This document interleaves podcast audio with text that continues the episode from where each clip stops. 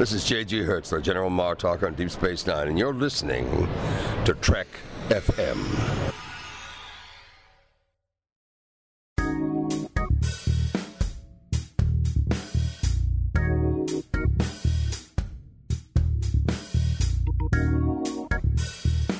Hello and welcome to Season 7, Episode 21 of Commentary, Trek Stars, a show which deals with the work of Star Trek creators outside of Star Trek. I'm Mike. I'm John. And today we are going to be looking at Justin Lin's fourth movie, Finishing the Game, The Search for a New Bruce Lee, I guess you could say. I'm just going to go with Finishing the Game. It has a subtitle. I don't like the subtitle. I don't care either way. It's, you know, it is what it is. It feels like they're just trying to explain what it is you're watching. Well, yeah, they are, because, I was saying to you just a short while ago, Finishing the Game, my initial thought was it's about David Fincher working with Michael Douglas. But alas, no, it's a mock documentary about the search for replacing Bruce Lee. Oh, well, what can you do? I would like to watch the sequel, Finishing the Curious Case of Benjamin Button, but have it be a sequel to this movie as it exists, not about finishing the Curious Case of Benjamin Button. Yes, but it would detail the childhoods of everybody involved. Yes. Yeah. Anyway, this movie was directed by Justin Lin for, I'm guessing, probably not a lot of money. And I'd say that's a fair guess. It was made in 2007, like a year after his double bill of Annapolis and the Fast and the Furious Tokyo Drift. Lin co-wrote it with a guy named Josh Diamond, who worked with him on Better Luck Tomorrow and that stuff. And it stars a lot of people who we've seen prior to this, including Sung Kang, of course, Han Solo, not playing Han Solo, Roger Fan, who was also in Better Luck Tomorrow and then showed up again in Annapolis, and as well as some fairly well-known actors such as Sam Bottoms and Monique Gabriella Kernan, who was in The Dark Knight. Yeah, and an obscure little actor named James Franco appears in it. Yeah, he shows up in it. And even, in sort of an interesting way, in you see him and you hear him, but you don't see him when you hear him. Yeah. George Takei. Yes, which is awesome. Yeah. Because hearing his voice in that context was so wonderful. It actually gave me flashbacks to my childhood watching the UHF station, which inarguably is the first time I ever heard George Takei's voice. Yes, yes. And MC Hammer is in it too, because why wouldn't he be? Well, didn't he put up the money for the first movie? For isn't he the one that put up the money for Better Luck Tomorrow? I did not know that. That's really interesting. I think he was like he put up like the $250,000 needed to get it made or something like that. Interesting. And so this would be, because the thing is, I mean, the way this whole thing is constructed, I think it's pretty apparent, like you said, that it wasn't made for a lot of money. I mean, it's definitely, in terms of scale, it's a definite downshift from Fast and Furious Tokyo Drift. And obviously done just sort of for kicks and just called in a couple of favors with people where it's like, hey, I'm just going to turn the camera on and let's have some fun with things. Oh, yeah, here it is in an article. 5 times MC Hammer changed history. Yeah. Wow. Hammer's a good guy, man. Terrible money manager, but a good guy. He contributed $5,000 based on Lin's pitch. Well, okay, it was $5,000. Okay. In that case, I mean, I think that's a pretty good investment. If you ask me. I completely agree. I mean, you could make the argument that thanks to MC Hammer having just a little bit of faith in Justin Lin, it brings us to this point where he's directing Star Trek. This is true. It's pretty awesome. And he was a bat boy for the Oakland Athletics. Oh, I didn't know that. And that's how he got his name, MC Hammer, because they were like, oh, he looks just like Hank Aaron. He's like a little hammer. Oh, no kidding. Mm-hmm. That's pretty awesome. Mm-hmm. I never knew that. I really like knowing that. Yeah, it's pretty cool, right? Yeah, I don't remember them covering that on Behind the Music. So they dropped the ball. Oh, well. Yeah. They focused on his downfall. It was wrong. Oh, well. Yes, so this movie came out in 2007, and yes, very, very small budget. You can tell it was a passion project for Justin Lin. And yeah, you want to give us a sort of synopsis? Yeah, although I'm not a fan of the word, it's a mockumentary about the supposed search to replace Bruce Lee after his death, so that they could finish the final movie that he was working on, Game of Death. And it, follows these fictional aspirants who are, trying to get the role. And so you learn about their life story. And it's definitely done with a very, very loose sense of humor. You have to be willing to laugh at a lot of things that, he doesn't hold back. And it actually has sort of a Curb Your Enthusiasm feel. Yeah. It's really not, there aren't really like a whole lot of lines they're throwing at you. You can tell that they're improv scenes where they're just like, okay, here's the framework. You have to make sure to say this and go. And so you see a lot of like sort of actor improv stuff going on. Yeah, if someone were to compare it to a movie in terms of style and everything, I think that the obvious comparison would be This Is Spinal Tap. Oh, sure. Yeah. Yeah, absolutely. Or anything that Christopher Guest did. I mean, A Mighty Wind, Best in Show. Yeah. All of that sort of milieu, if you will. Mm-hmm. Yeah. So, what did you think about Finishing the Game? Now, okay, before we do that, let me ask you this. Have you seen Game of Death?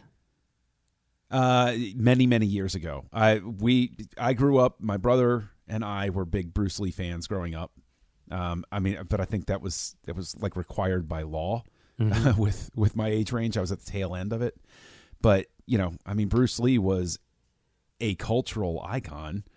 So, yeah, at some point or other, I have seen every Bruce Lee movie. But, Game of Death is not one that comes readily to mind. Yeah. I've never seen it. I know that it's, iconic and everything. And isn't that where he was wearing his yellow jumpsuit and stuff like that? Yeah. And that, it's a shame. I think that the reason a lot of people don't revisit it is specifically because of the, the tragic circumstance. It's not, it's really a shame because, like he was on the verge of something. He was already a cultural icon, and I think that Bruce Lee was really on the verge of. He would have been. He was crafting something, and it's just so. Everybody goes to like Enter the Dragon and stuff like that when they revisit him. This is it's not really going to be top of your list. Yeah, and they talk about it. That's kind of the premise for the whole movie is that, according to the movie. And I'm assuming this is mainly true, Game of Death was being crafted as sort of like Lee's masterpiece. Yep. And they had shot like 12 minutes of it, and then he died. And mm-hmm. then it became sort of a thing like, was it Plan 9 from Outer Space, where they had this footage of this famous actor, and, you can say Bruce Lee's last role, whatever, but... Yeah. You don't have enough for an actual movie, so you got to build a movie around it. And the movie which was built around it was not the movie which he intended to make. No, not by a long shot. Right. Not by a long shot. But yet that footage which still exists in there, it's so iconic that, when you think of Bruce Lee, you think of him in that yellow... tracksuit. That's what the bride is wearing in Kill Bill, and looking at the images from it, you can see that the set design and everything is clearly referencing this movie. And, mm-hmm. And Kill Bill fits into Star Trek continuity, by the way, so it all ties in. Of course it does. It all ties in. It all, yeah. Okay. But yeah, this movie, this documentary, it's not. It does an interesting thing. I guess maybe we're kind of getting into some spoilery territory, but it does a good job of sort of removing itself from the historical context by saying, like, this was an attempt to get this movie made. It's an attempt that fell through. And so the movie which exists now is not the same as the movie which was being made in this movie here, or the this is the official story of the unofficial way that their first attempt failed, right? And which led to the version which actually exists. So you can have a fake director, fake, you know, everything, and you know, there you go. So what do you think about? I've never seen Game of Death. I honestly haven't seen much in the way of Bruce Lee at all. I know that's a huge gap in my movie watching whatever. Ugh. It's just one of those things that happens, you know? It's not like I'm avoiding it. You got to fix that, though. I mean, seriously. I mean, like, even if you just watch him in action, like, it's continually stunning. Like, even if you've seen it 100 times, when you see him go through his stunts, you're just like, that's crazy. Like, he is so lightning fast. I have seen a number of his, you know, action sequences and stuff like that. I used to work with a guy who was obsessed with Bruce Lee, and he'd just be like, watch this, you know. So well, I can tell you, too, have you ever seen Kentucky Fried Movie? No. Okay, I'm going to preface this that anybody with delicate sensibilities should not watch the movie because it came out in the 70s, and it's very, very funny. But you have to really be willing to laugh, and there. But there's one part of it at the end of it that's called a Fistful of Yen. Mm-hmm.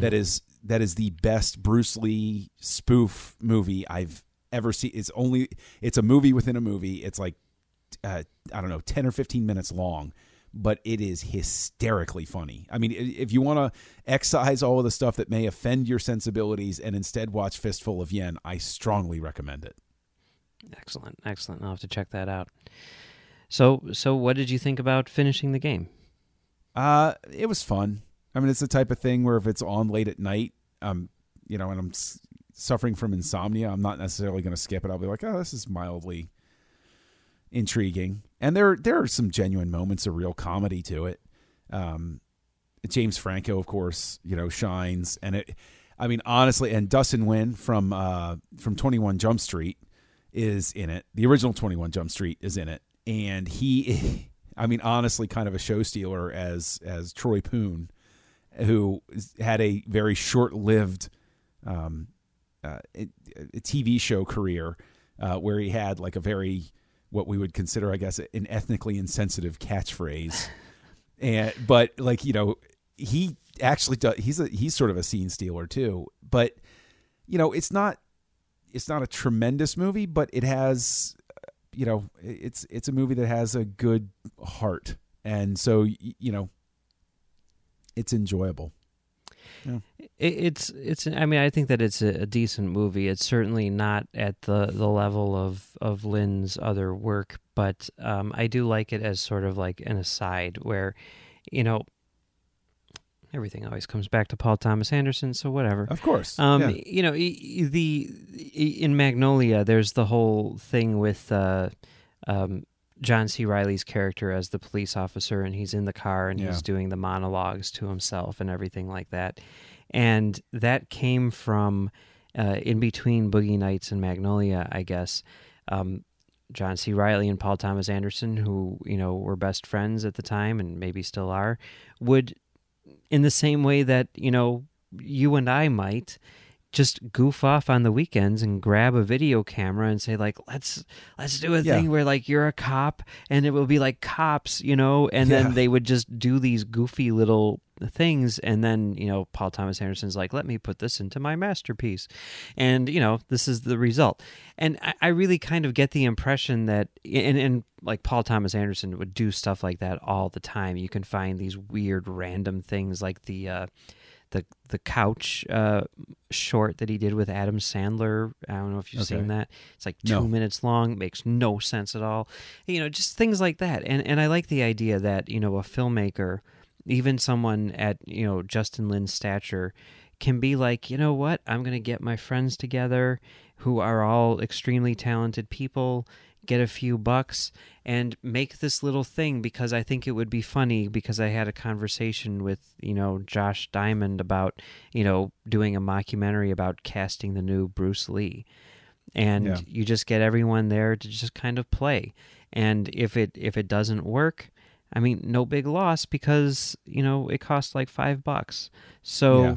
I like the idea that, you know, even if it's not a great movie, even if it's not a significant piece of his filmography, to me, we're getting some like insight into his personality as an artist, you know, and what it is that he finds intriguing or whatever when it comes to making movies, because it'll sort of, you know, color the way that we see his other movies. You know, it'll color the way that we see Star Trek, you know, whether it's because of his humor or whatever, you know?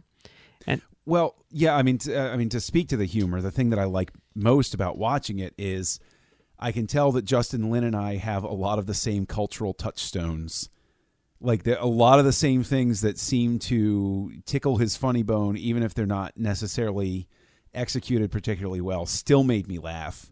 Because I'm like, oh, I get what you're going for here. You know, I watch that too. I get you.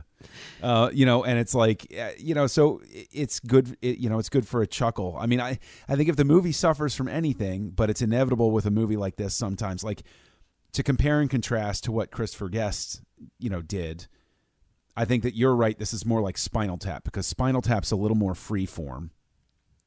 So the later Christopher Guest movies have more of like a narrative through line than that one. But even Spinal Tap, it still has a structure to it of, you know, telling a story point A to point B to point C. Whereas this literally is just throwing a bunch of ideas together.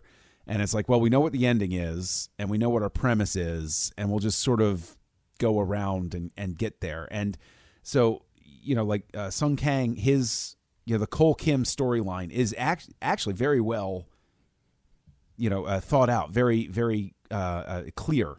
And even the Troy Poon storyline is very clear. But there are other storylines where it's kind of, they wind up either not resolving completely or just not being very satisfying in the way that they're acting. Like they should have been like a one or two background scene sort of gag.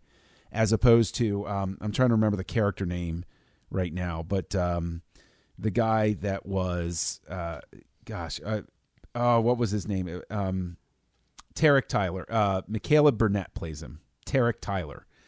Funny background character, but to give him his own, like, you know, plot line of detailing his background that much, you know, it felt like it just never fully formed. You know, so it's that sort of thing. Yeah.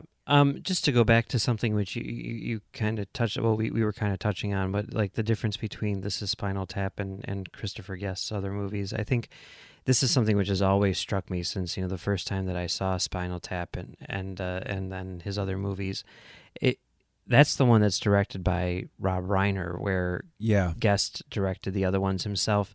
And it's also the first one. And I think the thing that I'm going to say Reiner brought to it that Guest is kind of like, screw it, I don't care, is there's a believability to the aesthetic in This Is Spinal Tap. There's a story reason for it. They're making a documentary, and everything that you see is stuff that you would see in this documentary. Whereas with the other Christopher Guest movies, he's kind of like, who cares? And there will be moments where there's clearly no reason for a camera to be there, and it almost isn't really a mockumentary anymore. It's just something which is kind of done in this style almost half-heartedly. And that's something which always bothered me about the Guest movies, which I think, you know, they kind of nailed in Spinal Tap. And I think it's one of the reasons why Spinal Tap tends to be better than the other ones.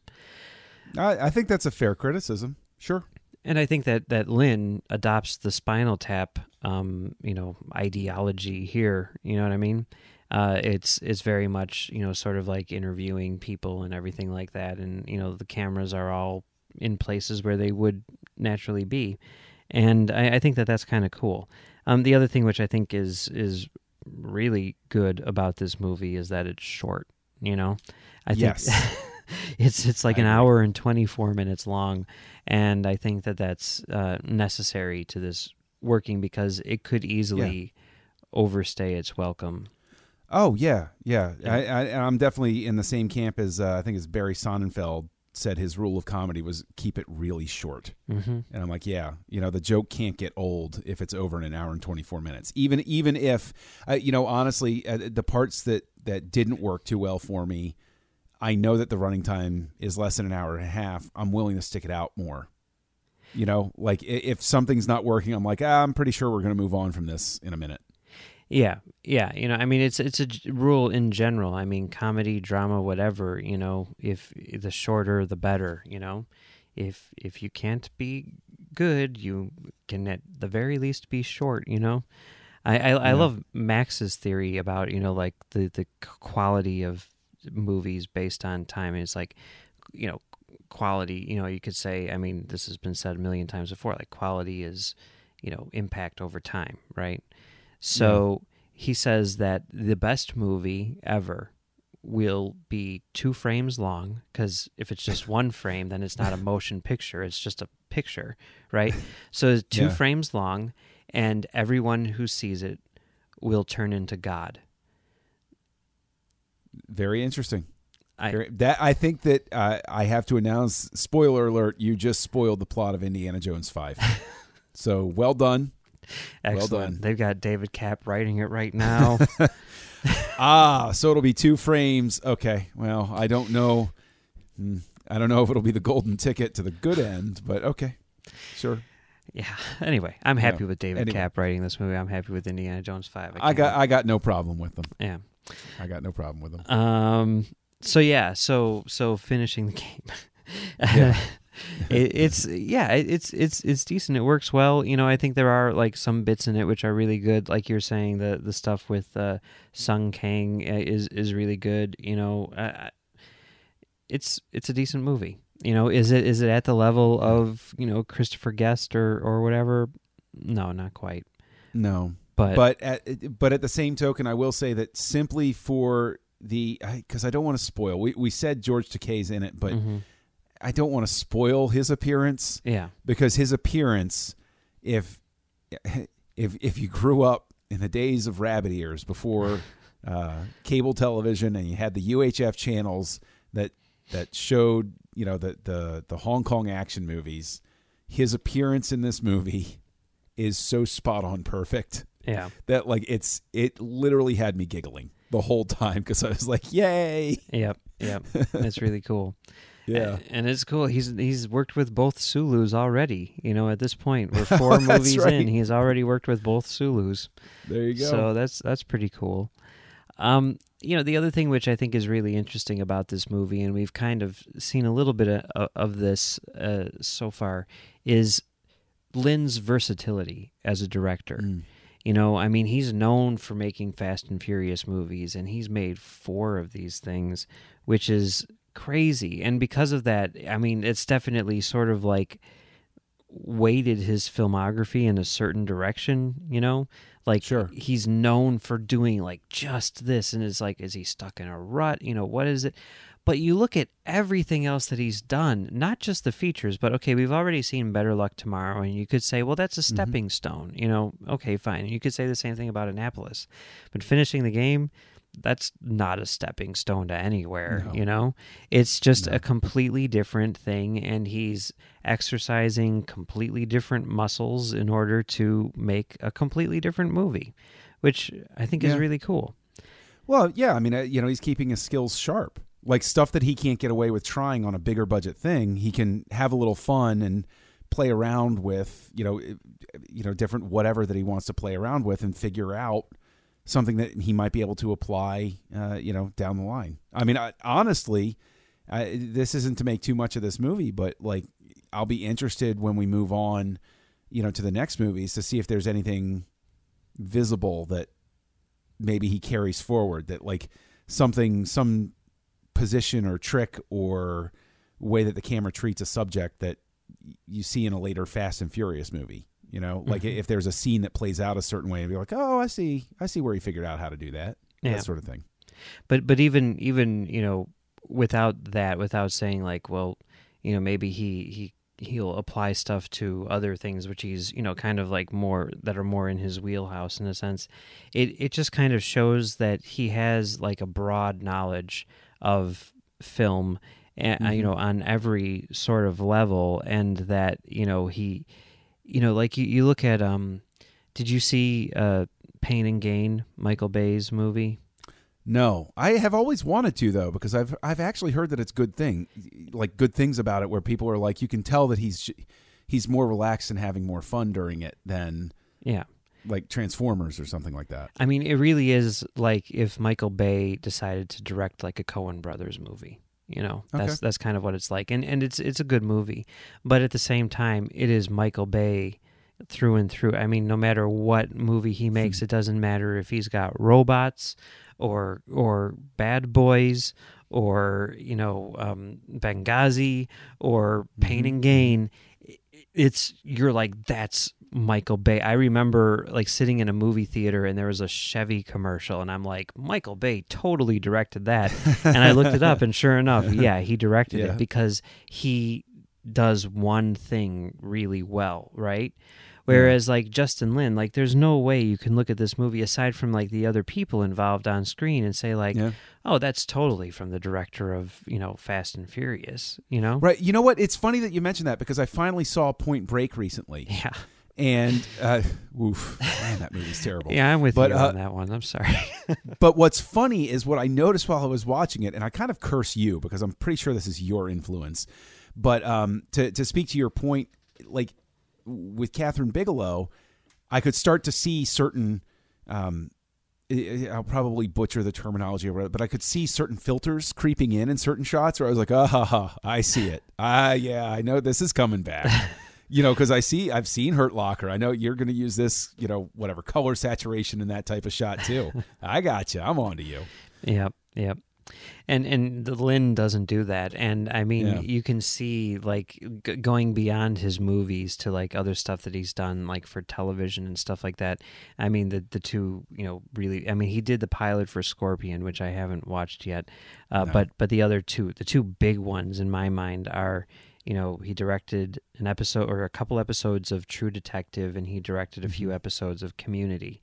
And like, you look at those episodes, you know, there's nothing in the True Detective stuff which has any sort of correlation to anything that we're seeing in Fast and Furious. It's not True Detective Tokyo Drift, you know? It's although that's another show that we need to see. I mean, I would watch that in a heartbeat, no doubt. But it's very much, you know, just like... And it's not even like season one of True Detective. It's his own thing. He's coming up with his own style, but he's like, this is the best way to tell this story. Whereas, like... I guess to speak to the other point that you were making about like seeing how he takes what he's learned and brings it to other stuff. I mean, Community. Do you watch Community, or have you seen it? Or no. The unfortunate thing is, apparently I tapped out too early, because I tried it in the first season, and like by halfway through, I was like, that's entirely too much Chevy Chase in my life. No, I did the exact same thing, and I've only gone back since this whole Justin Lin situation has occurred to kind of see what was up. And he did the first paintball episode, and you watch it, and it is amazing, because it is like that does look like an episode of Community from the director of Fast and the Furious Tokyo Drift. Awesome. It is, I mean, you watch it and you're like, this is some of the best like action choreography, like gun battles, like John Woo style action sequences that you'll ever see. And it's on a sitcom, and it's at a community college with a bunch of people with paintball guns, you know? Yeah. But he treats it just like he would a Fast and Furious movie, with like that much sincerity. And it's something which you normally don't see in stuff like that. And it's amazing. You have to see it. It's great. Okay. But yeah, you know, he does that. He's very versatile, and that's why, you know, I think a lot of people kind of got scared when he was announced as the director of Star Trek Beyond, because they were like, all they knew were Fast and Furious movies, and that's all that I knew too. But yeah, I mean, there were some people who were like, great, you know, because, you know, Fast and Furious is all about family and, you know, all this stuff, and he's got like a good action. But there are other people who were just like, it's cars going fast. This is what is, you know, Star Trek is about much more than that. And this guy is going to just make it a big action sequence. And no, he's going to make it exactly what it needs to be. You know what? I'm glad you brought up the Star Trek thing, because this was another thought that I had while I was watching it, is that, and this was something that I think in Tokyo Drift that is there as well, where, you know, the juxtaposition of taking, you know, the white kid and dropping him in as a minority in Japan gives a real lens to the audience that might not understand what it's like to be a minority, right? Mm-hmm. To experience that. And you sort of like it's eye-opening in a sense when you really think about it, where you're like, oh, wow, that's really disorienting. And that is weird. And, you know, you feel disconnected, and you can sort of understand what maybe the movie is subtextually sneaking in there as a message, which is what I think latter-day Star Trek, and please, I adore Star Trek. I love Star Trek. But some of where it lost its way a little bit in the latter days has been that it lost its sense of subtlety about its message. Mm-hmm. And I think even looking at this, at Finishing the Game, Lin is making some commentary here about, you know, the Asian American experience as seen through the filter of Hollywood. Mm-hmm. And, you know, especially at like a pivotal time when like Bruce Lee was, you know, opening doors for people and stuff like that, but showing, you know, what had to be dealt with without bludgeoning you with it. It's something where he's inviting you to laugh, and while you're, you know, laughing along with the joke, you're also getting the experience of, oh, yeah, oh, that is, yeah, that's kind of weird. Yeah. Oh, wow. You know, so like, I think that sense of subtlety is going to be a welcome addition, because I, you know, to speak to what you just said about, you know, Fast and Furious is about, you know, people who aren't blood related, who are nonetheless family, sticking together through difficult circumstances. Yeah, but you also have, you know, somebody who has a very apparent knack for getting a message in without being heavy handed about it. Yeah. And I think that's a very good thing to bring back to Star Trek. Yeah, for sure. I'm excited. Yeah. So any final thoughts on Finishing the Game? Yeah, you know, it wouldn't hurt. It's 84 minutes. It's go ahead and give it a spin. Get it's a only feel $3 for it. $3 on iTunes. Yeah. You know, there are worse ways to spend an hour and a half. Yeah, I agree. It's not, you know, some sort of transcendent filmmaking experience or whatever film going experience, but it is sort of an interesting look into the psyche of Justin Lin and sort of what makes him tick as a filmmaker, you know, which mm-hmm. I think is kind of interesting to see, something that sometimes can get lost in these big epics. And as one final note, I did look up the tomato meter reading mm-hmm. on Rotten Tomatoes, and it's got like a 33%. Mm-hmm. And just like Annapolis, I'm like, well, yeah, I mean, this isn't going to make it to like my top 10 list of anything, but that's pretty harsh, guys. Like, you know, you don't have to be that mean to it. Yeah, what can you do? You know, I don't know. All right. Before we go, there's one little bit of creator news, I guess, which we thought was kind of cool. There is a new art exhibit which is going to be popping up later this year. It's called Star Trek 50 Artists, 50 Years. And it's going to be a exhibit of 50 pieces of art, you know, whether it's 3D art or paintings or photography or whatever. And it's going to be touring around the country. It's going to start at the San Diego Comic-Con and then make its way through various places and end up at various places like Las Vegas for the Star Trek convention and stuff like that. Mm-hmm.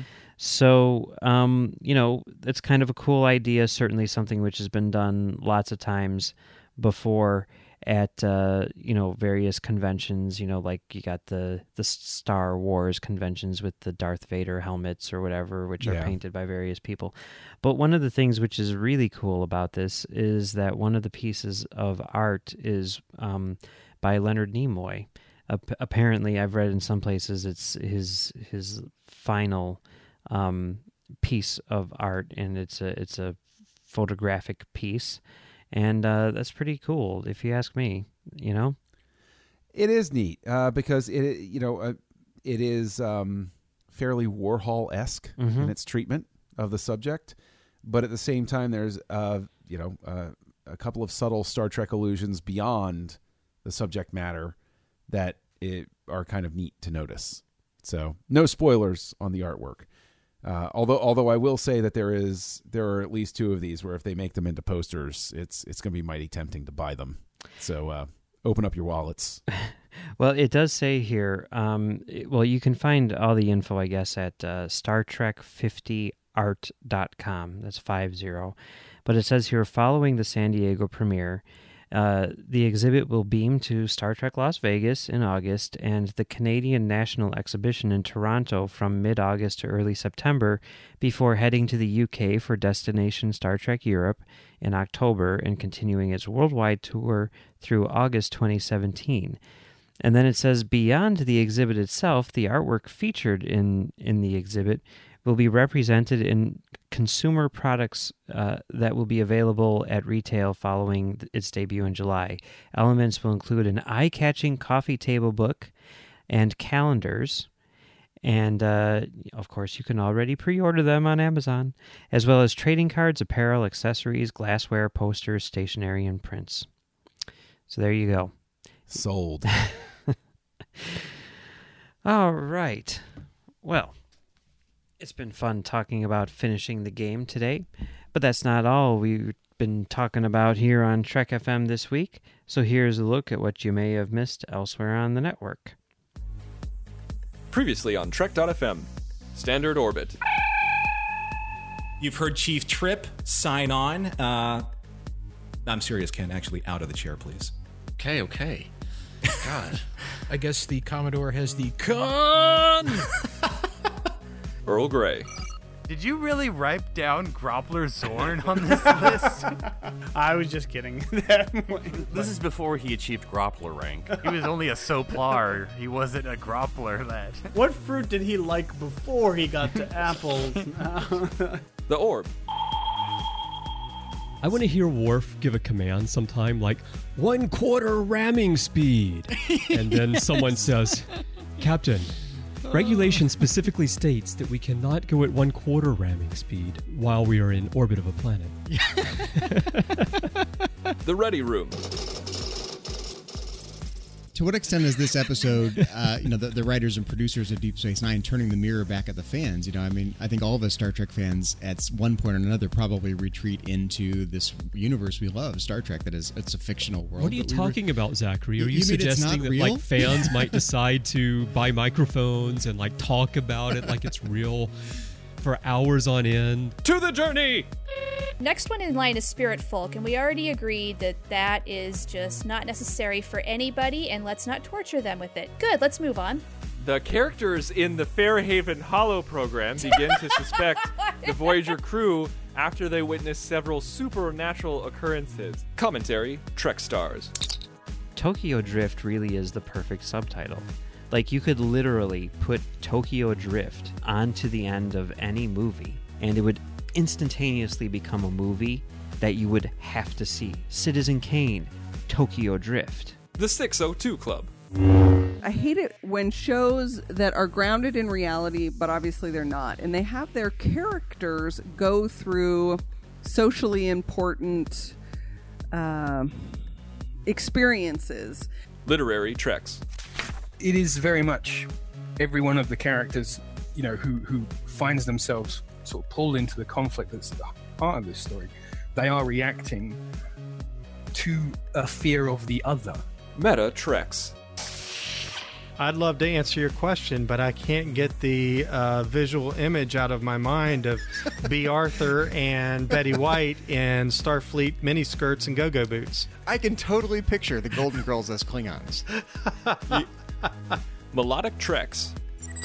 What I decided to do was not only would I pick a Sixth Degree of Separation, not only would I do it musically, but I was only going to do movies that were composed by people who had composed for Star Trek. Saturday Morning Trek.